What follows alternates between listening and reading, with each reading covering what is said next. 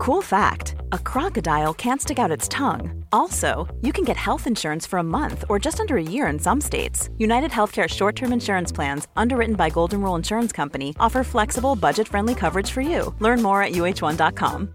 Hey, I'm Ryan Reynolds. At Mint Mobile, we like to do the opposite of what Big Wireless does. They charge you a lot, we charge you a little. So naturally, when they announced they'd be raising their prices due to inflation, we decided to deflate our prices due to not hating you. That's right. We're cutting the price of Mint Unlimited from $30 a month to just $15 a month. Give it a try at mintmobile.com slash switch. $45 upfront for three months plus taxes and fees. Promo for new customers for limited time. Unlimited more than 40 gigabytes per month. Slows. Full terms at mintmobile.com.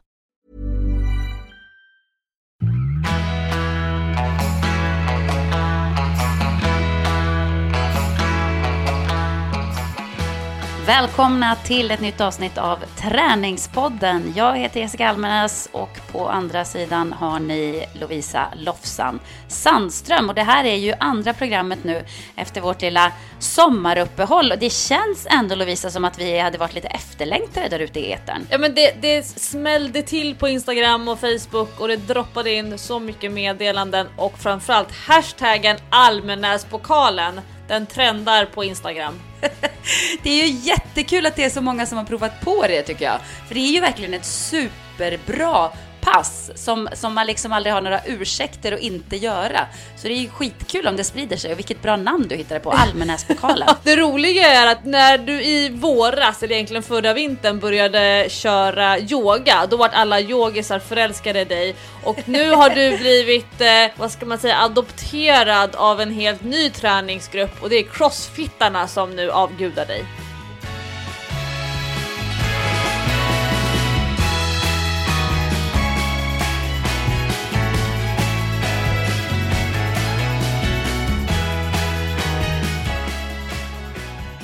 Jag visade det här för min kille, han var här igår.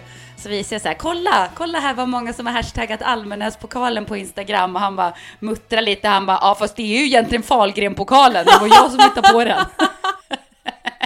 Vilket är sant, så han ska få lite cred här nu. Men vi, vi ska inte byta namn, men, men eh, jag har ju faktiskt snott passet av min kille, det, det ska sägas. Ja, vi ger lite cred till Falleman som jag kallar honom. Eh, han hänger på Instagram också. men det är som jag tycker är så roligt, det är att folk nappar. Alltså att folk bara helt, nu ska jag säga okritiskt, men det är att de tycker att det du säger och gör är roligt och inspirerande och så bara hänger de på och kör passet på egen hand. I love it! Ja men det tycker jag är härligt och så kan jag samtidigt känna så här att det är skönt att folk inte nappar på allt som du gör. För det här med att liksom springa 11 mil i fjällen, det tror inte jag är för alla.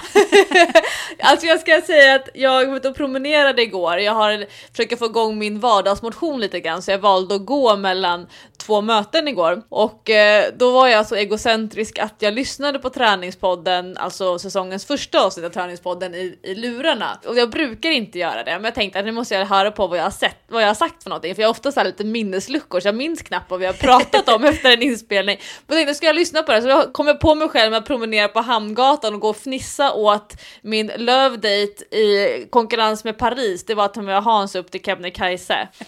Jag skäms nästan. Ja, alltså vi, vi kan säga det att vi ska göra ett litet specialprogram den här veckan. Vi ska svara på massa av era frågor som har trillat in på Facebook för att det verkar som att det är väldigt många som vill komma igång nu efter sommaren och vi ska, vi ska svara efter bästa förmåga. Men vi måste ju följa upp det här Lovisa.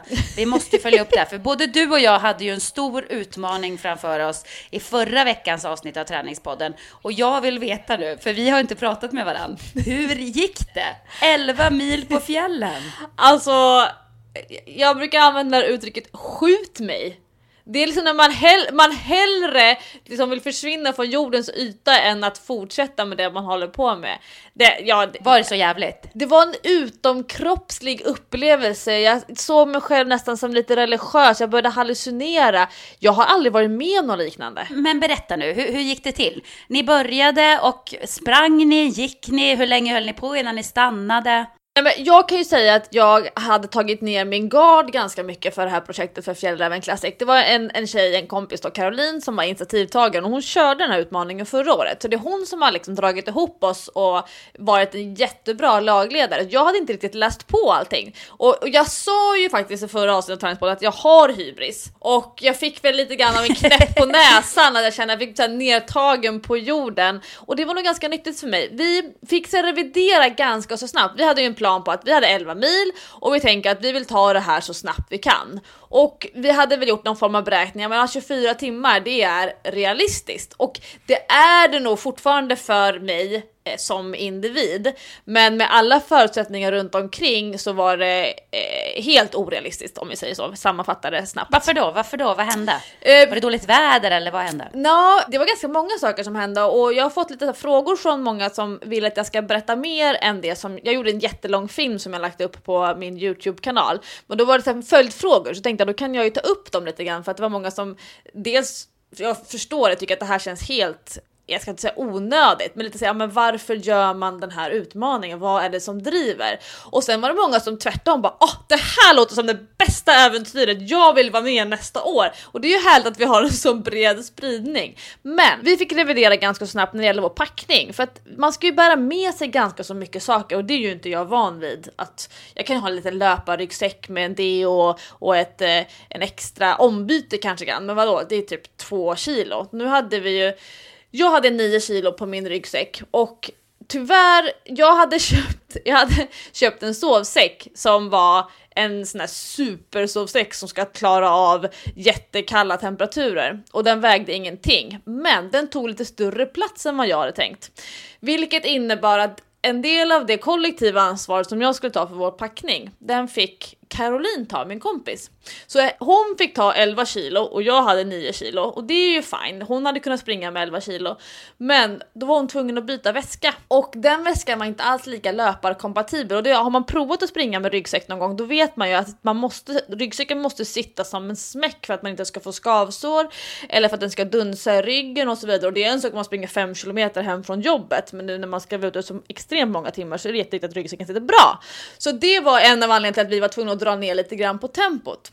Sen var det såna här äh, förutsättningar som, alltså det, det kan låta så banalt, men det regnade jättemycket innan vi började köra, vilket innebär att det var väldigt blött överallt. Så det var väldigt mycket lera och gyttja och det vill man inte springa igenom, i alla fall inte jag, för att dels för, för skaderisken, men också för att du vill inte fastna med fötterna i, i ja, kanske tre decimeter djupt och bli av med skon eller få in massa klet i fötterna för att man vill inte vara för blöt för då får man blåsor och skavsår och liknande. Och så var det trångt, mycket folk. Vi startade då, det var det här som var lite knepigt. När man gör Fjällräven Classic så startar man inte samtidigt allihopa utan man har fast, en fast starttid. Och då startade vi klockan 16. Men redan efter en timme och 20 minuter så var vi i gruppen innan som hade startat klockan ett. Och då räknade vi väl ut att vi hade väl ungefär 300 personer i varje startgrupp framför oss. Och det fanns fem startgrupper framför oss som hade startat dagen innan eller samma dag.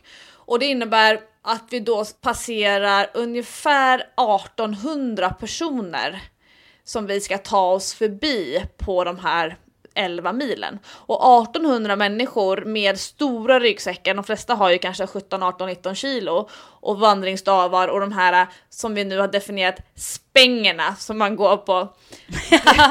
det är jättesvårt, så det var ganska så trångt. Så vi kunde inte hålla det tempo som vi ville och det innebar att vi missade en mil eh, in till första natten och då fick vi ta, så istället för fem mil första natten, eller första dagen så blev det fyra mil. Och det innebar ju att vi fick ta sju mil andra dagen och sju mil är fruktansvärt jobbigt och framförallt vi var tvungna att fortsätta över en natt till. Jag har aldrig vad ska man säga, dygnat. Jag har aldrig varit vaken på nätterna, jag har aldrig jobbat inom vården och jobbat jour eller liknande. Så att det var nog den största chocken för mig, att göra saker nattetid. Jag är ingen nattuggla. För, så ni sov bara en gång under den här tiden då som ni var ute? Ja, vi sov den första natten mellan fyra på morgonen och åtta på morgonen och jag har sov så bra. Det var så här som en liten bebis som låg i tältet och bara kurrade ner mig i min superavancerade sovsäck som tog lite för mycket plats i väskan. Men andra natten, då bestämde vi oss för att vi skulle knata igenom, så vi gick i mål i gryningen istället. Mycket märkligt. Åh fy! Det var, det var ju en väldigt lång dag kan man säga. Det blev en väldigt lång dag, sju mil. Jag har aldrig transporterat mig så långt på ett och samma, eh, vad ska man säga, en och samma sträcka.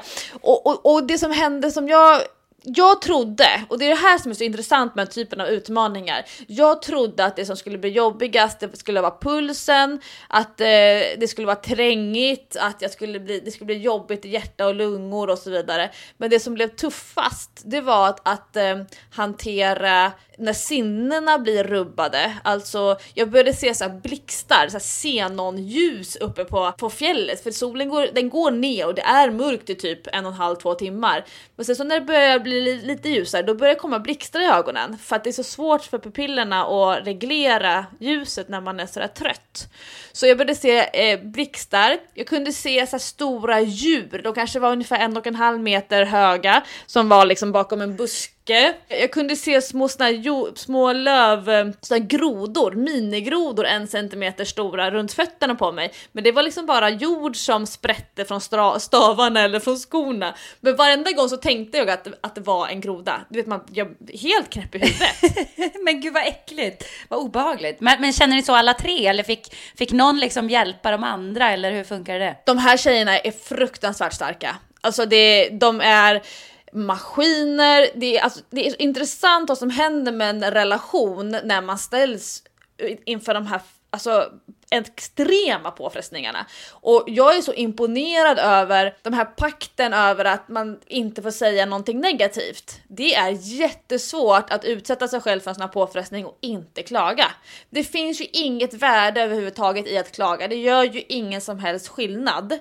Man kan upplysa det är alltså att berätta att nu har jag ett skavsår så jag kommer behöva plåstra om det. Men det här går runt och klaga över att jag har så ont i hälen det funkar inte, man kan inte göra det när man är ett del av ett lag och det tror jag många tycker är jättesvårt. Det är det som är liksom den stora utmaningen, att man ska fortsätta. Det är klart man är vänner på startlinjen, men man ska ju vara vänner även när man går i mål. Hur gick det med löparmagen då som du oroar dig för? Kors i taket och halleluja! Alltså som en, vad säger man, solid like a rock. Jag hade inga problem med min mage, jag käkade frystorkad mat för första gången i hela mitt liv. Jag åt så mycket godis och choklad och de här äh, gelén och mådde superbra i magen. Så jag, jag är jättenöjd och jag är jätteglad och stolt över att min kropp höll ihop det. Men det här, jag ska berätta apropå det här med hallucinationerna. Jag, ja, vi gick så här, man, har man gått Fjällräven Classic eller har varit uppe i Lappland där så har man lite koll på regionen, men det är Abisko som man går i mål på. Och när man eh, närmar sig Abisko så kommer en liten sjö som heter Abiskojaure tror jag den heter. Och jag tror Jaure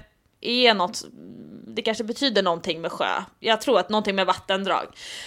Och då så tittar jag på min vänstra sida, nu är klockan ungefär halv fyra på morgonen och då har vi alltså varit igång i, ja jag vet inte, typ Eh, ja, väldigt många timmar. Och då sitter det en liten gullig känguru på stenstranden. Den är kanske, vad ska jag säga, 6 decimeter hög, 7 decimeter. Så sitter den där på stenstranden till den här jauren, eller jocken, det här vatten, liksom flödet som var. Sitter den och tittar på mig helt stilla. Alltså det, det, var det sjukaste jag har varit med om. Hur verkligt var det inte att den satt där? Du är säker på att det inte var en ekorre eller något annat? Eh, stor! Alltså det, det, det var verkligen som en känguru, ett kängurubebis. Alltså var, var, det någon annan som såg den här?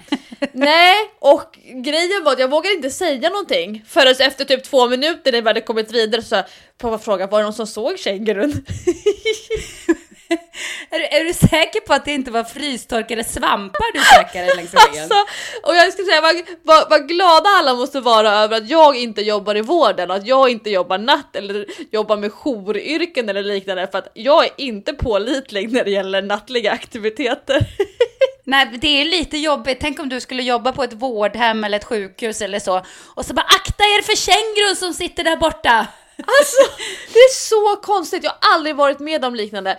Och jag är ju, jag ska inte, jag, jo jag är ganska präktig och proper och så, jag har aldrig hållit på med något sånt där fuffens med provat eh, några svampar eller droger eller någonting. Och jag kommer nog aldrig våga göra det heller. Men jag tror att det är samma typ av upplevelse man får när man håller på med såna där grejer, eh, substanser. För att det alltså, är så konstigt men också ganska fascinerande. För jag visste det här är inte på riktigt men jag, jag är lite osäker, kan, kanske är det på riktigt. Nej, nej det är inte på riktigt. Men, men, men är vi helt övertygade om att det inte är på riktigt? Ja, jo men det är vi. Börjar så resonera argumentera, ah, det var så konstigt. Så märkligt. Och så började jag hitta på så här mattetal för jag tänkte nej men nu måste jag hålla hjärnan i schack här. För att jag tror en stor utmaning det är att, att fortsätta tänka positivt. För att det är lätt att tänka att ja, men jag fryser, jag är, är kall, jag är trött, ont i fotlederna, trött och öm under i fotsulorna och så vidare. Och då tänkte jag så här okej, okay, 7 plus 3, 10. 8 plus 4, 12. 12 minus 7. Oj, nu är det svårt. 5. Alltså du vet, det är helt men alltså, det funkade. För att de sista fyra timmarna från då 1-2 på natten och fram till vi gick i mål, det är bara en fot framåt, en fot framåt, en fot framåt. Och det funkar om man håller såna här små, små klurigheter i huvudet. Men jag var så trött när jag gick i mål och alltså, nej, så nöjd. Så Hur, hur länge nöjd. sov du när du kom i mål? Jag sov ungefär en timme i en, jag tog en dusch, Eh, min kompis Caroline somnade på bänken i omklädningsrummet två gånger. Eh, jag tog en dusch och sen så kröp jag ner i min supervarma sovsäck på en bänk inne vid eh, restaurangen i Abisko och sen så åt jag frukost och sen så åkte jag buss till flygplatsen och så sov jag på flygplatsen och så kom jag hem och så sov jag en stund och så sov jag 12 timmar på natten. Och sen så sov jag ännu mer och åt jättemycket och sov ännu mer. Så det var de tre första dygnen efter det här äventyret. Det gick ut väldigt mycket på att sova och äta. Mitt i natten så väckte jag Hans, den första natten efter Fjällräven Classic, väckte jag honom och sa Hans, Hans, mm, vad är det? Kan du hämta en päronsplitt till mig? Klock... Mitt i natten? Mitt i natten. Jag, jag måste ha någonting kallt för jag kände mig så svullen inuti munnen. Jättemärkligt. Och jag var tvungen att ha något no socker, någonting som jag bara kände att jag är helt knäpp i huvudet. Jättekonstigt, men jag har lärt mig så mycket och det är det här som jag tycker är det, är det som triggar mig och när människor frågar mig varför håller du på med såna här saker? Jag lär mig så mycket om mig själv som jag inte hade mött tidigare. Sidor, tankar, känslor och det är det som jag älskar med de här sakerna. Men hur kändes kroppen då efter 11 mil? Jag skojade och det är så här när man ser statistik för Vasaloppet då säger de så ja men eh, genomsnittliga Vasaloppsåkaren går ner 5 kilo och så vidare. Och vi gick och pratade så här, så här lite, lite sådär tveksamt så här, ja men eh, undrar hur många kilo man går ner på det här för att man är ju ändå så många timmar och jättemånga steg. Jag tror att vi var uppe i 160 000 steg eh, från att vi startade till att vi gick i mål. Och så kom jag hem och så vägde jag mig och inte sådär för att hålla reda på hur mycket väger jag, utan jag var nyfiken på hur mycket jag hade gått ner under det här projektet då. Då hade jag gått upp två kilo och det är jätteintressant för det som hände var att jag kunde inte ha på mig mina ringar. Jag kunde inte ha på mig mina vanliga skor. Jag kom inte i mina byxor. Jag hade svårt att öppna ögonen för att jag upplevde mig själv som så extremt svullen. Hans sa att ja, det är klart att du ser lite trött ut. Du ser lite så som att någon skulle se bakis ut, men det är så mycket vätska så att hela kroppen sväller upp och, och det är lite läskigt.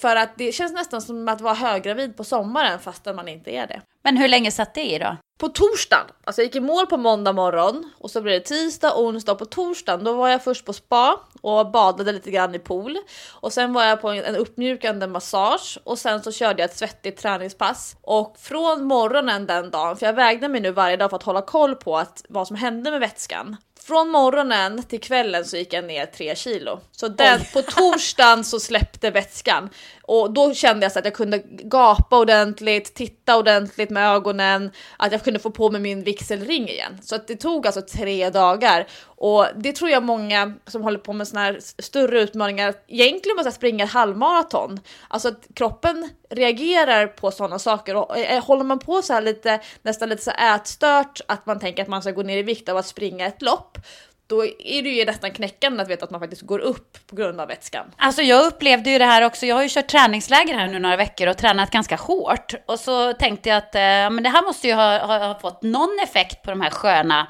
semesterkilorna som jag har lagt på mig. Ställer mig på vågen. Vad har hänt? Jag har gått upp två kilo sen jag började med mitt träningsläger. Eh, jag fattar ingenting. Jag bara, vad är det som sker? Jag förstår ingenting. Nej, och det där är, det är lite klurigt och det där är, vad ska man säga, om man eh, tittar på jämf Alltså människor som går ner i vikt bara av att ha vardagsmotion och att, nu så använder jag uttrycket banta, det här med att man äter mycket, mycket mindre än vad man brukar göra då har man inte samma, eh, samma effekt. Men om man tränar mycket och ska försöka äta nyttigt och så vidare, det finns en risk att man går upp i vikt för att kroppen binder åt sig vätskan eh, från träningen. Så det, där, det är jätteklurigt att använda vågen som någon form av framgångsmätning för träningen. Det, det är mycket bättre att använda andra, andra mätredskap när det gäller just hård träning. Ja, men det märkte jag nu. Man måste ju, jag måste sluta med det. Det blir liksom ingen mer våg nu. Det får bli måttband för att man blir ju nästan deprimerad när man ställer sig på vågen och man tycker själv nu har jag tränat på skitbra, känner att det börjar hända grejer med kroppen,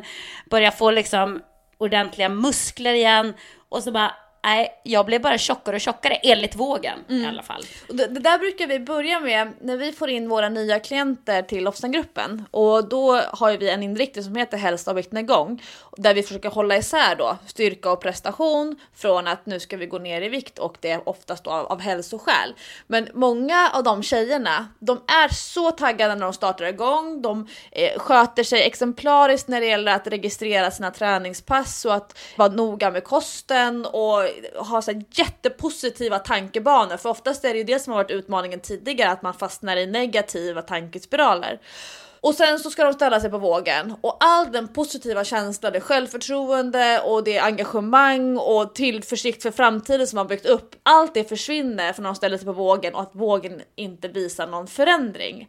Och det där är jättesvårt för att det är ju inte vågen som bestämmer vad man har gjort bra. Det är ju inte vågen som säger det. Nej, precis. Så vi, jag vet att vi har pratat om det här i träningspodden tidigare, men du som personlig tränare, vad tycker du är liksom det mest tillförlitliga sättet att mäta sina framsteg på? Om vi pratar om någon som jobbar med viktnedgång och faktiskt har en riktig viktnedgång att eh, ta fram. Låt säga att man kanske väger att man har 30 kilo som man vet själv att ah, men jag skulle behöva gå ner 30 kilo, då är jag normal. Eh, om jag säger eh, längd och vikt kontra, då är det alltid någon som brukar höra av sig till mig och bli stressad över att ja, men jag väger så mycket, behöver jag gå ner i vikt? Men, men om vi säger att man vet med sig att ja, men jag behöver gå ner 30 kilo, då är det klart att vågen säger ganska mycket, men inte från en vecka till en annan, utan vi måste se det lite längre perspektiv. Alltså att man kanske väger sig var tredje vecka och då är det så här på detaljnivå att ja, men har du bajsat eller inte? Och det det förstår inte många människor. Många vill ställa sig på helt olika vågar när som helst på dygnet och gärna, vad ska man säga, just det här att man lägger värderingen i har jag gjort ett bra jobb eller inte beroende på vad vågen visar. Men måttband tycker jag är jättebra Eh, framförallt för att det visar också till exempel runt midjan. En våg visar inte hur mycket starkare du har blivit i magmusklerna och därmed kan minska midjeomkretsen med 15 centimeter för att du blir mycket starkare i de inre magmusklerna. Det säger vågen ingenting om. Men ett, ett måttband visar, men herregud, min midja har liksom bara sugs in för att jag blivit bättre på att aktivera. Så då tycker jag att, att måttband är ett jättebra verktyg. Men oftast så slår vi ihop det, så vi jobbar med måttband, vi jobbar med mycket med bilder för att väldigt många av våra klienter de har ganska skev kroppsuppfattning. Vissa är supervältränade och det enda de står och gör det är att dra liksom händerna vid kärlekshandtagen och, och klämmer och tycker att det är för mycket. Medan andra väger 110 kilo och tänker att de är alltså, helt normala för att man har vant sig vid det. Så att det här med att man har skev kroppsuppfattning, det ligger åt båda, åt båda hållen och då är filmer och bilder jättebra för att man ska faktiskt se så här ser jag ut och vi behöver inte lägga någon värdering i att det är bra eller dåligt. Men många tror att de ser ut på ett visst sätt och så gör de inte det och blir chockade när de får någon sån här wake up eh, bilder eller filmer eller att de ser sig själva i en spegel som de, eller en vinkel som de inte är beredda på.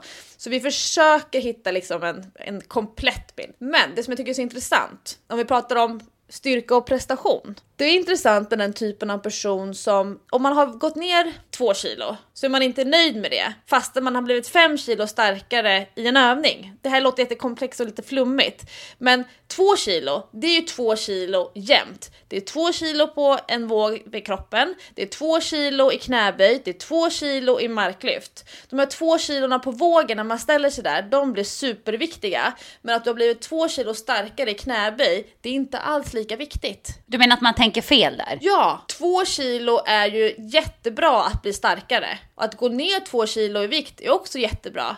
Men det är som att vissa kilon är mycket mer värdefulla än andra. Ah, du tänker så. Det är, jag lite, förstår. det är lite komplext och det är lite flummigt och här måste man se den stora helheten för en klient och, och vad den har för erfarenhet och bakgrund och känslor och tankar och så vidare och framtidsmål. Men det är ändå på något sätt att man kan inte hålla på och värdera vissa saker jätteviktiga och när det är samma sak i ett annat sammanhang då är det inte alls viktigt överhuvudtaget. Det är så orättvist. Alltså istället för att liksom hitta njutning, hitta framgång, hitta framsteg, fokusera på vad har jag gjort bra?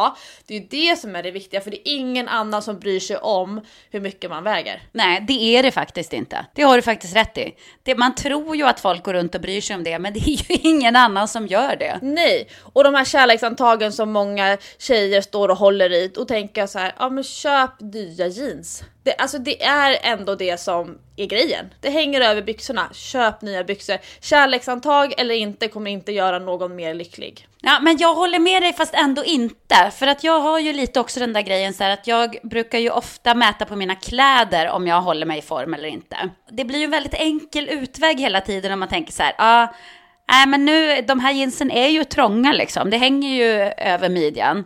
Ja, men då går jag och köper nya. Och sen så blir de jeansen också trånga. Och så bara, men jag går och köper nya så jag känner mig bra liksom. Förstår du vad jag menar? Då kan man ju lura sig själv lite grann också. Plötsligt så, så har min 38 garderob blivit till 44 utan att jag ens fattade vad som hände. Ja, eh, men jag tror inte att man går från 38 till 44 på bara några månader utan oftast så är det mycket längre tid. Men sen tänker jag så här att om man tränar för ett maraton, om man styrketränar hårt, och man äter på ett bra sätt, då kommer man inte komma upp till 44. För att om träningen funkar, om kosten funkar, om ens emotionella liv med partner eller familj och jobb och vänner och så vidare funkar, då hamnar man inte där. Det är ju när det händer någonting i livet, när man går igenom en kris, när man slutar träna eller när man lägger om maten åt ett sämre håll. Det är då saker och ting börjar rulla på. Sen är det klart att, att man måste ha en, en tidslinje och se det från ett större perspektiv. Men må många tror ju att de har hamnat från 38 till 44 i klädstorlek på bara några månader. Men så är det ju sällan. Det är ju någon, ett långt perspektiv. Ja, det har du i och för sig rätt i.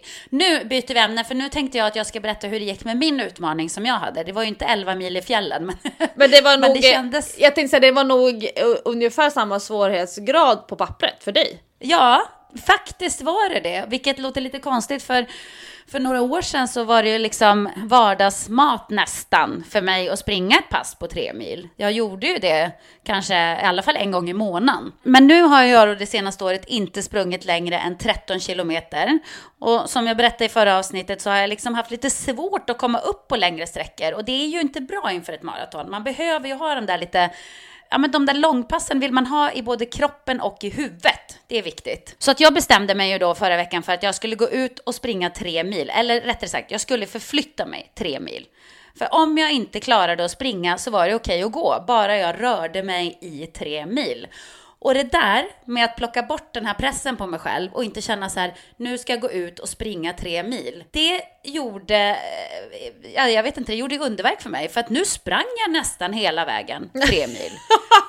för när du Fast inte, var tvungen? Ja, när jag inte var tvungen. Men hade jag sagt till mig själv innan så här, nu ska jag springa tre mil och jag får inte gå. Det, det hade ju hade inte gått. Jag hade inte klarat att göra det här tremilspasset. Så att nu hände, ja, jag fick lite ont i kroppen på slutet och så kanske jag gick så här tio meter och sen sprang jag eh, en halv kilometer och så gick jag 20 meter och så sprang jag en halv kilometer. Sådär. Men jag sprang ändå nästan hela hela vägen och kände ändå att så här, okej, okay, nu måste jag stanna och köpa vatten, för jag hade inte med mig någon, eh, något vatten. Och det var okej. Okay. Jag stannade och köpte vatten. Jag fick löpa mage längs vägen efter ungefär eh, 1,8 mil. Eh, och kände bara så här, nej, jag, jag måste ju gå hem och gå på toa och sen gå ut och springa resten.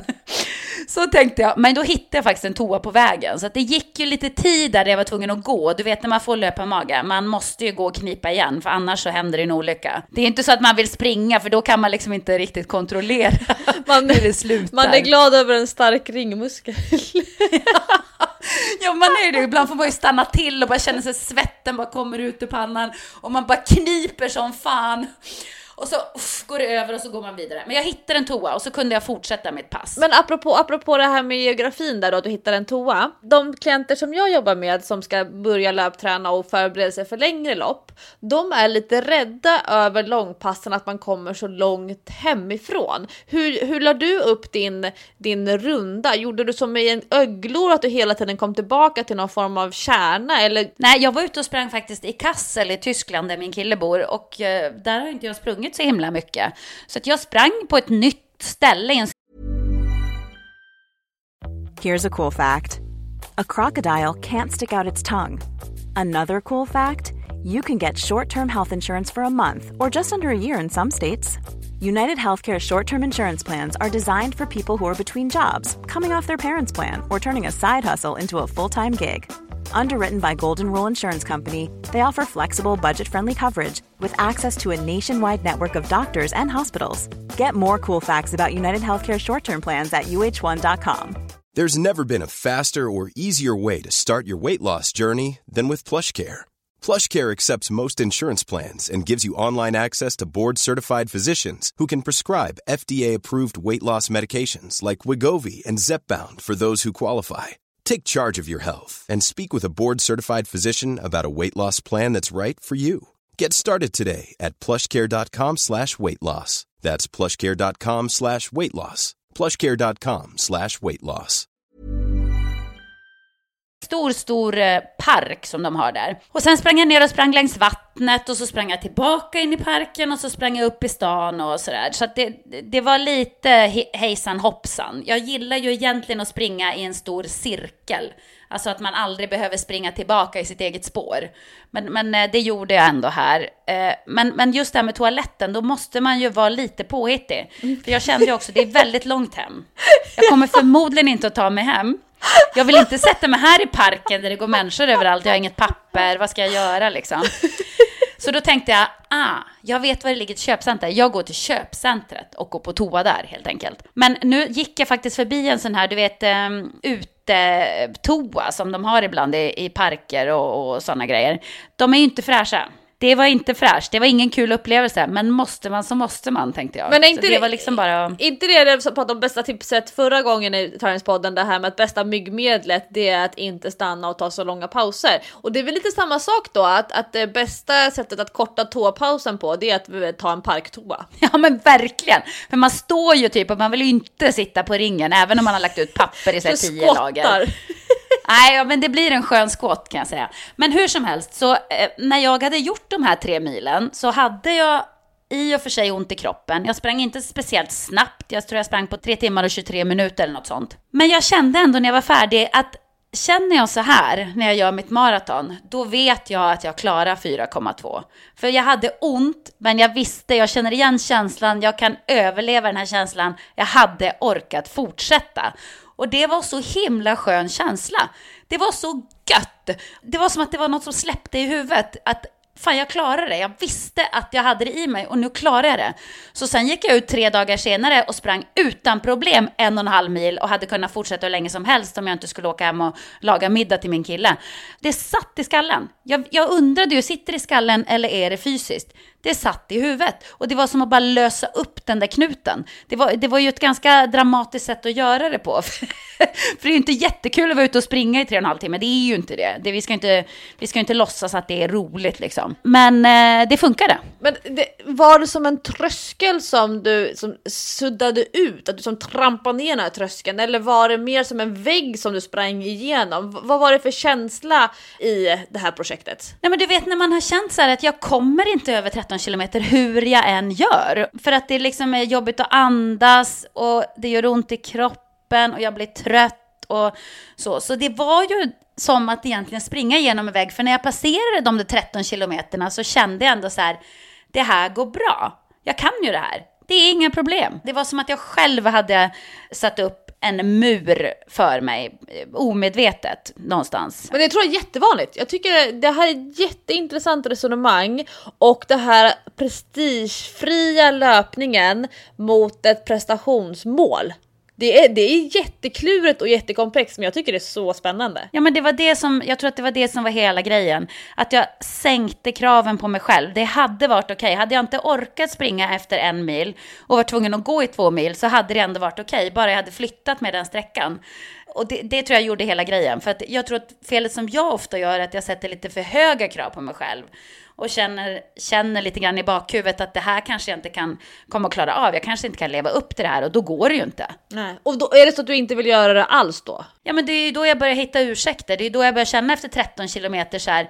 För om jag bestämmer att ja, men idag ska jag försöka göra ett tvåmilspass. Men någonstans i huvudet har jag ändå bestämt för att det går. Jag tror inte jag klarar mer än 13 kilometer. Och jag ska springa två mil på, som jag sprang när jag var som bäst liksom. Och då kanske jag sprang på två mil på en 1.30, 1.35, då var jag ju riktigt snabb. Och så när man, själv, när man sen kommer upp i, okej okay, nu har jag gjort 12 kilometer och det har nästan gått 1.30, det känns ju inget bra när man har liksom de kraven på sig själv. Men är det inte li lite likadant med, med, kosten? Alltså att, att många, man har så höga krav på sig själv att man ska äta nyttigt och så orkar man inte upprätthålla det så tänker man, äh, det, det är lika bra att jag skiter i det här för att jag kommer ändå inte klara att upprätthålla nivån. Så att det blir det, det här allt eller samma inget. Mekanism. Ja. Exakt samma mekanism är det. När man ställer alldeles för höga krav på sig själv som inte är realistiska, då blir det ju ofta att man bara skiter i det. Man bara tänker så ah, men det kommer ändå inte att gå. Någonstans i bakhuvudet tänker man det, även om man gör sig en idé om att ja, men jag klarar säkert att springa två mil på 1.30. Nej, det gör du inte just nu. Får du bara inse det liksom. Jag klarar inte att springa tre mil så fort som jag sprang tre mil förut. Ja, men då får jag väl eh, bara tänka att tiden spelar ingen roll, bara jag gör det. det jag tror att det är viktigt att man liksom justerar sin egen målbild också. För jag fick något, eh, efter att jag hade gjort det här så, så fick jag faktiskt väldigt mycket mail på, på Instagram och, och så här från folk som, som verkligen sa tack. Jag blev jätteinspirerad av det här för att jag också haft som en spärr. Men så sänkte jag kraven och så gick jag bara ut och gjorde det och det funkade. Och en annan tjej som bara, ja, jag har haft sån ångest här för halvmaran, för jag har bestämt att jag ska springa på PB och det kommer inte att gå. Och nu vet jag inte ens om jag ska springa, men nu kände jag att jag kanske bara måste revidera mitt mål. Eh, så att jag tror att det, ibland så, så eh, skapar man tankevurper i sitt eget huvud. Man slår lite grann eh, kroppen för sig själv helt enkelt, både när det gäller kosten och träningen.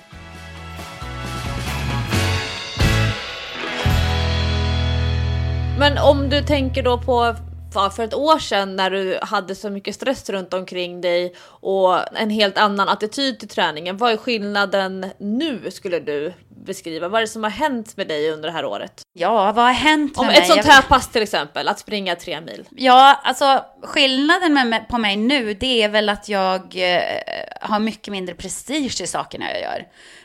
Fast jag har ju också tappat lite driv, vilket är, så det är, det är tudelat om jag tycker att det här är bra eller dåligt. För att jag kan göra saker mycket mer prestigelöst. Jag kan liksom, jag kan med och gå ut och springa en mil på kanske en timme och fem minuter. Hade jag gjort det för ett år sedan, då hade jag ju fått panik. Alltså, det, jag hade inte gjort det ens en gång. Jag hade ju pressat mig själv så att jag hade kommit ner där runt 50 minuter eller vad det var jag brukade springa mina vanliga milpass på. Så det är ju skönt att man har lyckats släppa den där prestigen. Det tror jag är sunt för mig själv. För, för jag är ju en sån där duktig flicka som alltid ska prestera. Men sen har jag också tappat lite grann av det här som jag hade förut här, pannbenet, att jag ska jävlar mig klara det. Eller jag har ju inte tappat det, för jag gjorde ju tremilspasset. Så pannbenet är ju kvar. Men det är som att jag kan inte sätta fingret på det, det är drivet liksom. Det, det, det saknar jag lite grann. Alltså dedikationen, dedication pratar man ju om på engelska. Har, har du kvar dedikationen? Ja, på sätt och vis. Men det, det, är, det, ja, det är svårt att sätta fingret på det här. Det är, nu blir det som en psykoanalys av mig själv här i ja, men det här, jag tror att, ja, men jag tror människor, det här är intressant, för det är det här som jag tror att andra människor tror om dig, om träningsprofiler, just att det här dedikationen, att man har så stark, starkt driv. Men det, det här visar ju egentligen på att man behöver inte ha det starkaste drivet, det är helt okej okay att man gör det ändå. Ja, det, exakt, lite så är det. Men det som får stryka på foten då är att man får ju inte samma resultat som man, som man fick när man hade det där drivet. För nu har ju jag kommit dit att missar jag ett träningspass, som nu är min maratonträning, missar jag ett löppass en vecka, då tänker jag så här, ah ja, Ja, så blev det. Det var inte mer med det. Och jag kan liksom acceptera det och gå vidare med det. Men skillnaden på mig förut när jag tränade för maraton är att då missade jag inte ett av mina träningspass. Det hände inte. Alltså, vad det än var, då, då planerade jag så här, ah, men jag får gå upp mitt i natten och springa det där passet då. Jag missade inte ett träningspass. Det, det fanns inte på kartan. Och, och nu kan jag tycka att det är helt okej okay om jag gör det. Så det är väl lite det, där jag har tappat någon slags driv. Men är du då beredd på att resultaten inte blir lika stora eller bra? Ja, men det är ju det jag har fått tänka om i och det är väl det jag någonstans har landat i nu. För att jag har hela tiden tänkt, sen jag sprang mitt förra maraton, nästa gång, då ska jag under fyra timmar. Jag ska under fyra timmar. Men nu och det tror jag också var någonting som stoppade mig i min träning, så här, varför jag inte kom upp på de långa sträckorna. För att jag kan inte prestera på den nivån just nu. Och det var där det också satt i huvudet att jag måste tänka om. Mitt mål kanske inte ska vara att springa eh, Kassel Marathon under fyra timmar. Mitt mål kanske ska vara att ta mig igenom Kassel Marathon. Mm. Jag känner igen det här jättemycket från mig själv och från många av de människor som jag jobbar tillsammans med eller träffar dagligen. Och det som jag tror är viktigt att komma ihåg, det är just det här om man kompromissar med sig själv, som ju du har börjat göra nu, att kompromissa, värdera, välja bort träning och så vidare. Att man tar med sig den känslan hela vägen fram till när det väl gäller. För jag upplever att väldigt många människor kompromissar hela tiden i vardagen. Man väljer bort pass, man väljer att äta annorlunda mot vad man har bestämt tillsammans med sin coach och så vidare. Men sen när det väl gäller, då glömmer man bort att man inte har gjort sitt bästa på pappret och så har man fortfarande samma förväntningar på resultatet som man hade när man började fastän man inte riktigt har följt planen.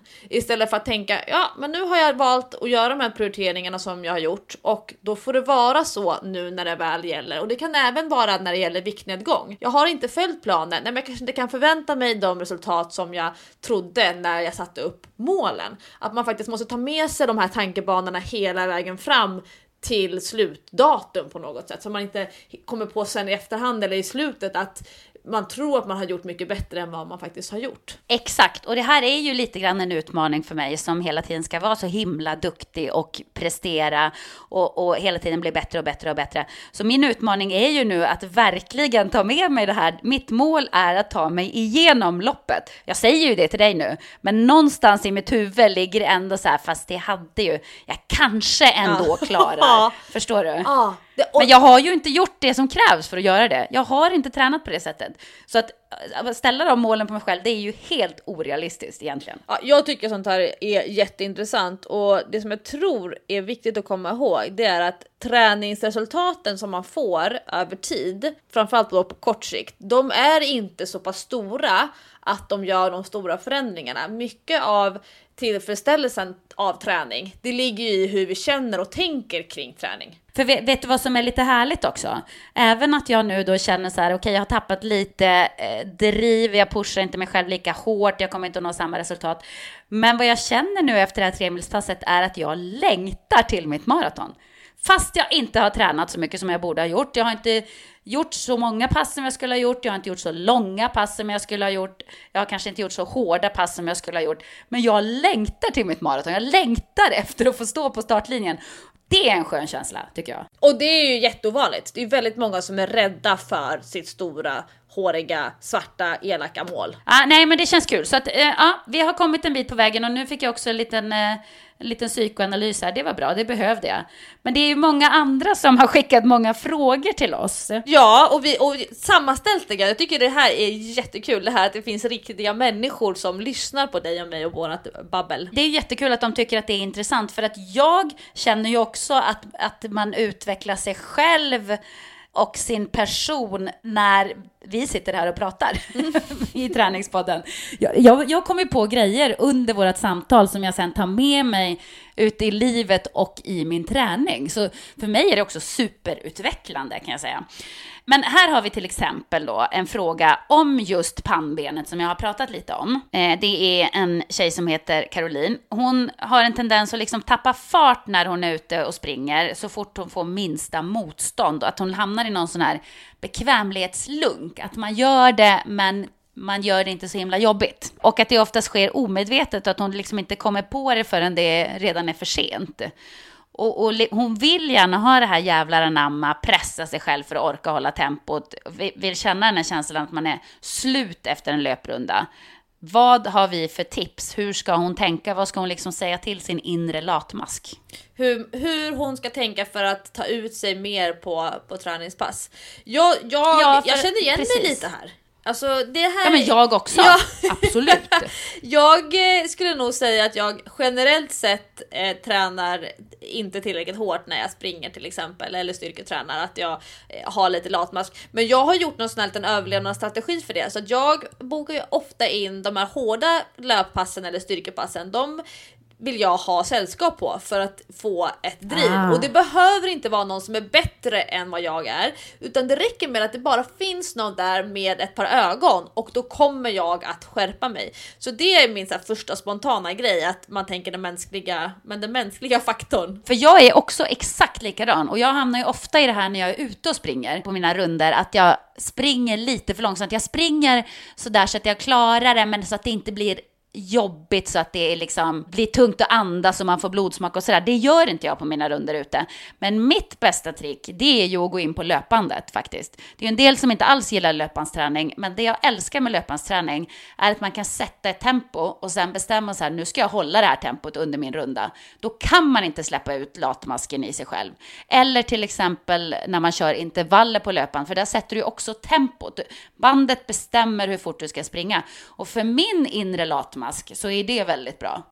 Ja, och det, det, finns ju också någon form av socialt kollektiv där tänker jag. Att det, man vet aldrig om det är någon som kollar på en lite snett bakifrån så ser de så på displayen där att man hoppar av löpandet lite grann i förväg innan intervallen är klar.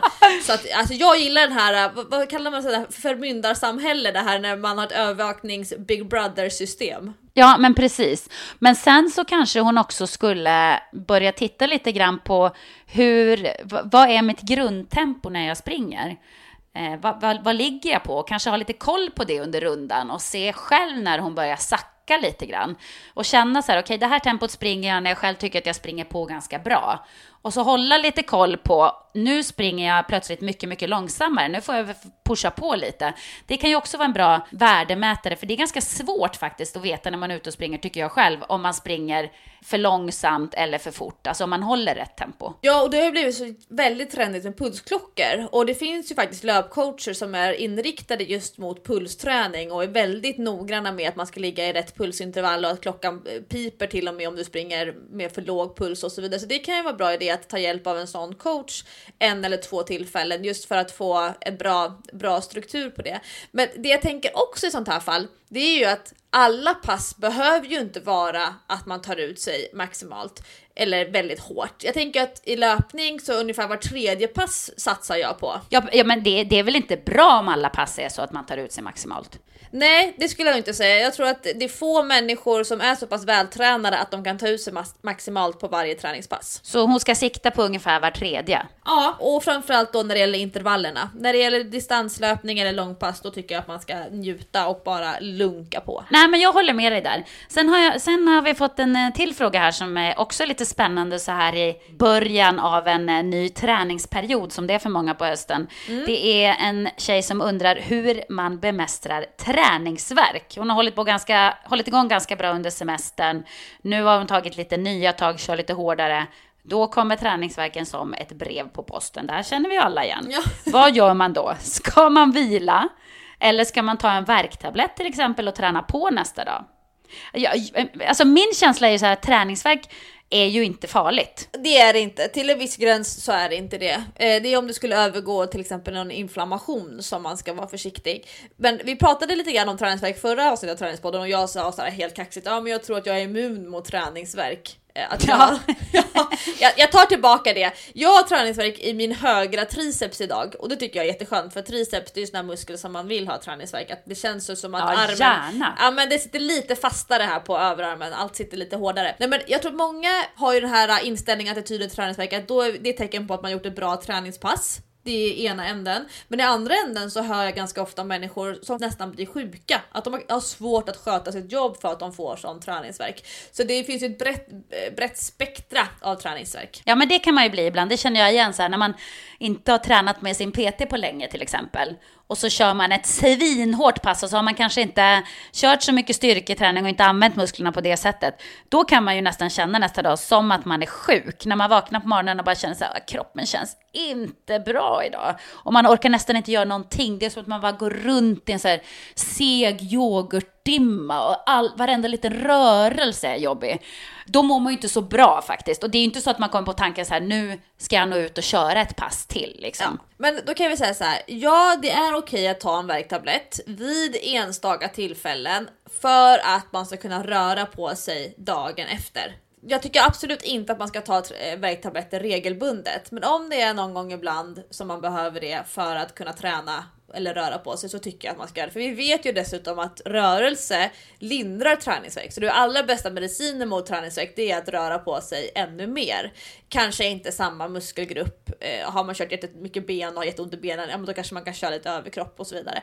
Men, men man ska absolut inte regelbundet ta värktabletter. Men vid enstaka tillfällen för att nästa pass ska bli av så kan det vara okej. Okay. Bra. Yes. Sen kommer det en till fråga här som faktiskt knyter an lite till det du pratade om att springa med ryggsäck. Ja. För det är en tjej som undrar eh, om vi har använt och erfarenhet av vad man ska ha för ryggsäck, för hon vill springa till gymmet som uppvärmning.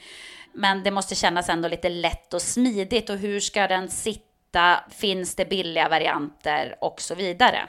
Använder du löparryggsäck? Alltså ibland, men jag har inte använt någon riktig löparryggsäck, utan jag har använt någon sån här liten, du vet, sportryggsäck från ett sportmärke. Mm. Som, som har en sån här rem som man ändå kan spänna fast kring eh, bröstet eller magen och så, eller både bröstet och magen. Mm. Men jag tycker inte det är superbekvämt att springa med ryggsäck, det tycker jag inte. Jag blir lätt lite sådär krum. Eh, blir lite så här, eh, ringaren i Notre Dame. Ja, men det, jag tycker ofta man kan se det när, man, eh, när jag är ute och promenerar och människor som springer med löpet. De det händer någonting med löptekniken och hållningen faktiskt. Exakt. Så, så det, är det bra verkligen att springa med ryggsäck? Ibland måste man ju i och för sig. Ja, alltså jag förespråkar ju transportlöpning. Jag tycker ju att tid som man ändå skulle lägga på att transportera sig från A till B, det ska man göra i form av, av motion eller fysisk aktivitet. Att man ska gå istället för att ta buss bussen, att man ska springa eller cykla och så vidare. Så jag, jag håller med. Ja, så jag tycker ju att man ska, man ska röra på sig när man ska ta sig någonstans. Och jag tycker att vi, vi rör på oss alldeles för lite. Så att jag förespråkar löpning till jobbet eller till gymmet eller vad det nu kan vara. Och jag förespråkar löparryggsäck. Så här resonerar jag. Jag köper inte så mycket kläder, jag köper inte några dyra vanliga handväskor och liknande. Så att jag kan tänka mig att lägga 700-800 på en löparryggsäck som jag kan använda i 2-3 år. Tvätta i tvättmaskinen, en som sitter riktigt bra. Det är en viktig investering för mig. Sen förstår jag att inte alla vill göra den prioriteringen. Men det är ju på något sätt en prioritering i att möjliggöra tid för att röra på sig. Så att jag, jag, tycker ju att, att man ska antingen så, jag gillar ju de här att man googlar och frågar vad människor, man kollar tester på löparryggsäck eller man kollar de här träningsforum på Facebook, vad folk har för erfarenhet av vissa speciella märken och så vidare. Och att man kollar sin prisklass, ja, men hur mycket kan jag tänka mig att lägga på en löparryggsäck? Jag vill ha fack på höften, alltså på sidan så att man kan komma ner, man kan titta på telefonen om man behöver kolla på kartan eller liknande.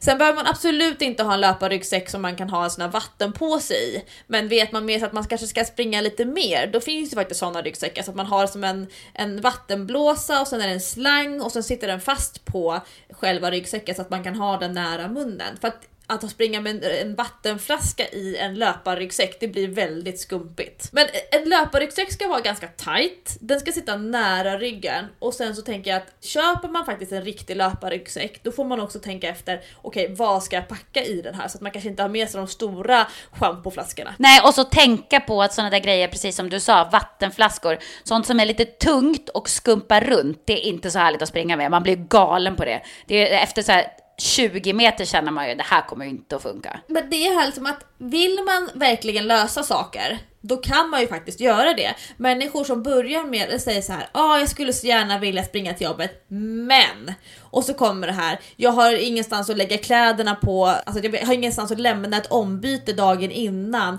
Det finns ingenstans för mig att duscha. Eh, jag vill inte bli, komma och vara tvungen att tvätta håret. Jag blir så rosig om kinden att man har massa förklaringar och, och ursäkter till varför man inte vill springa. Nej, men då vill man ju inte springa.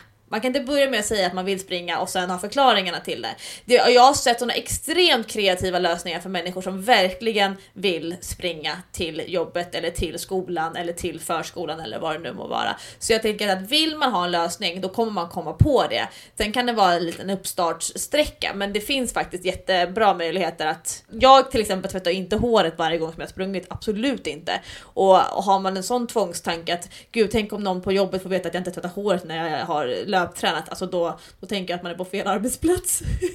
Nej men det finns ju också sådana här torrschampon och grejer som man faktiskt kan eh, stoppa ner då i sin löparryggsäck om man känner att det känns lite ofräscht om håret blir lite svettigt och flottigt liksom. Ja, nej men så att eh, vi, har, vi rekommenderar löparryggsäck, vi rekommenderar att man kollar på tester, att man kollar hur lång rygg man har så att man inte köper en för kort eller en för lång ryggsäck och sen så att det verkligen sitter tight på. Jag köper ju alltid tjejmodeller när det verkligen står women's och det är för att den ska sitta bra på min korta lilla rygg. Är man en lång tjej då kan man ju köpa vilken ryggsäck som helst. Gud, jag sitter just nu faktiskt och tänker på hur jag ska lösa det här nu. Jag ska jobba med Nyhetsmorgon på söndag och då sitter man på TV4 och, och förbereder några dagar innan. Så nu sitter jag och tänker så här, hem, kan springa hem från jobbet på torsdag. Men vad gör jag med alla grejer då? Mm, kommer jag på en bra idé. Då lämnar jag grejerna på jobbet och tar dem på fredag. Så precis som du säger, man får hitta på någon slags kreativ lösning. Ja, exakt så är det. Och jag tänker att väldigt många människor konkar runt på sina datorer helt i onödan. För jag tänker ju ett, du ska inte jobba hemma på kvällen. Det är inte bra för dig. Så att, och två, du behöver inte ha datorn i ryggsäcken eller i väskan. Så lämna datorn på jobbet och sen en löparryggsäck och sen så tänk efter ett dygn senare. Vad kommer jag behöva när jag kommer till jobbet imorgon? Jag kan ju lämna hur mycket grejer som helst. Det är supersmart. Vet du vad man också kan göra då, kommer jag på nu? Då kan jag ju lämna grejer på jobbet som jag ska ha till fredagen, så kan jag springa till jobbet på fredagen. Exakt! Och det är det här jag Catching. menar. Man måste börja ändra sina tankebanor. För det spelar ingen roll att du får ett jättebra löpprogram om du inte kommer på okej, okay, hur ska jag lösa det här? Vill man inte springa till jobbet, nu är det klart man inte måste göra det. Nu, nu då räknar jag med att det är människor som känner så här, åh, att springa till eller från jobbet, det skulle vara bra för mig. Då kan man ju faktiskt göra ordning en liten snygg låda och ställa under skrivbordet med sina lite prylar. Men du, eh, nu, nu tror jag faktiskt inte att vi hinner med fler frågor den här gången, så jag tänkte bara att vi kan väl avrunda lite med att säga vad, vad ska du hitta på nu här tills vi hörs nästa gång? Jag ska springa jag, ska, jag har inte sprungit så mycket på senaste veckorna. Så det tänkte jag faktiskt eh, testa och känna hur benen och fötterna känns. Men sen är jag ju helt såld på thaiboxning. Alltså det är nästan som en besatthet. Det har blivit som eh, min yoga har blivit för mig. En drog! Jag sitter och kollar på alla gruppträningsscheman, så här, vilka klasser som finns att välja. Jag smsar med min tränare och frågar om jag skulle kunna gå på det här passet, är det ungefär lagom nivå för mig? Hör av mig till mina kompisar, vilka vill följa med och köra? Kollar på köpa lite ny utrustning, nya benskydd. Vet, jag är så såld, är så roligt. Jag är kär och det är, så, det är bästa känslan det är att få längta efter träning och det ska jag säga, det har inte jag hela tiden. Många tror att jag alltid är så engagerad i träning, men det är inte så. Det är ett jobb för mig. Men nu, jag längtar, jag är kär, det är en ny förälskelse. Det, jag är nästan lite hög. Det är inte hallucinationsnivå, men det är nästan så. Gud vad härligt! Man älskar ju när man hittar en sån här träningsform som man bara känner så här, det här är verkligen min grej. Sen för mig så är det lite nyhetens behag, så efter en stund så går den där besattheten över. det, det är skönt att vara inne i den där fasen i alla fall. ja men verkligen. Ja och du är uppe nu i sista löpveckan för eh, inför maraton fram till sista augusti. Precis, så att jag ska fortsätta eh, hinna med några eh, långpass tänkte jag och så kör jag på med Almenäspokalen och det eh, gör ju att jag blir ju ganska tung i kroppen men jag tänker att jag får vara det nu faktiskt för det kommer jag att ha nytta av sen. Då kommer jag bli väldigt lätt när jag drar ner på den här tunga träningen. Och det är väldigt kul att höra också hur det går för er där ute med Almenäspokalen och om ni har tips på övningar som man kan variera med så får ni jättegärna skriva de tipsen på Instagram eller något något och hashtagga med Almenäspokalen för att jag, jag gillar också variation när jag tränar. Det blir ju lätt, det blir tråkigt när man gör samma sak varenda gång. Ja, men då gör jag ett löfte här och nu. Det här avsnittet av Träningspodden det kommer ju ut på, på fredag. Det är, fredag. det är fredag idag kan vi säga när de flesta lyssnar på Träningspodden för vi har de flesta lyssnare samma dag som avsnittet kommer ut. Och den fredagen, då är det jag som gör Almenäspokalen. Yes! Ah! Snyggt Lovisa! Ja! Vad kul! Det blir roligt att höra vad du tycker om det. Måste jag klocka då också? Måste jag lägga ut vilken tid jag fick? Blev det tävling av det här nu? Nej, det behöver du inte göra tycker jag. Jag tycker man tävlar för sig själv. För att tiden tar man ju egentligen mest för att se om man blir bättre. Så att, eh, så att om du känner att det blir en för, för jobbig press på dig så behöver du inte göra det. Men då kan vi säga, är man nyfiken på Almenäspokalen då ska man lyssna på det förra avsnittet av Träningspodden. Där finns all information och också varför det var bra att köra Almenäspokalen, vilka fördelar man fick av det. Precis, då har man något att göra om man inte har hört det avsnittet redan. Det blir en till löprunda, perfekt. Exakt. Då säger vi stort tack från Träningspodden för den här veckan. Och trevlig helg på er allihopa, tjing tjong! Puss puss!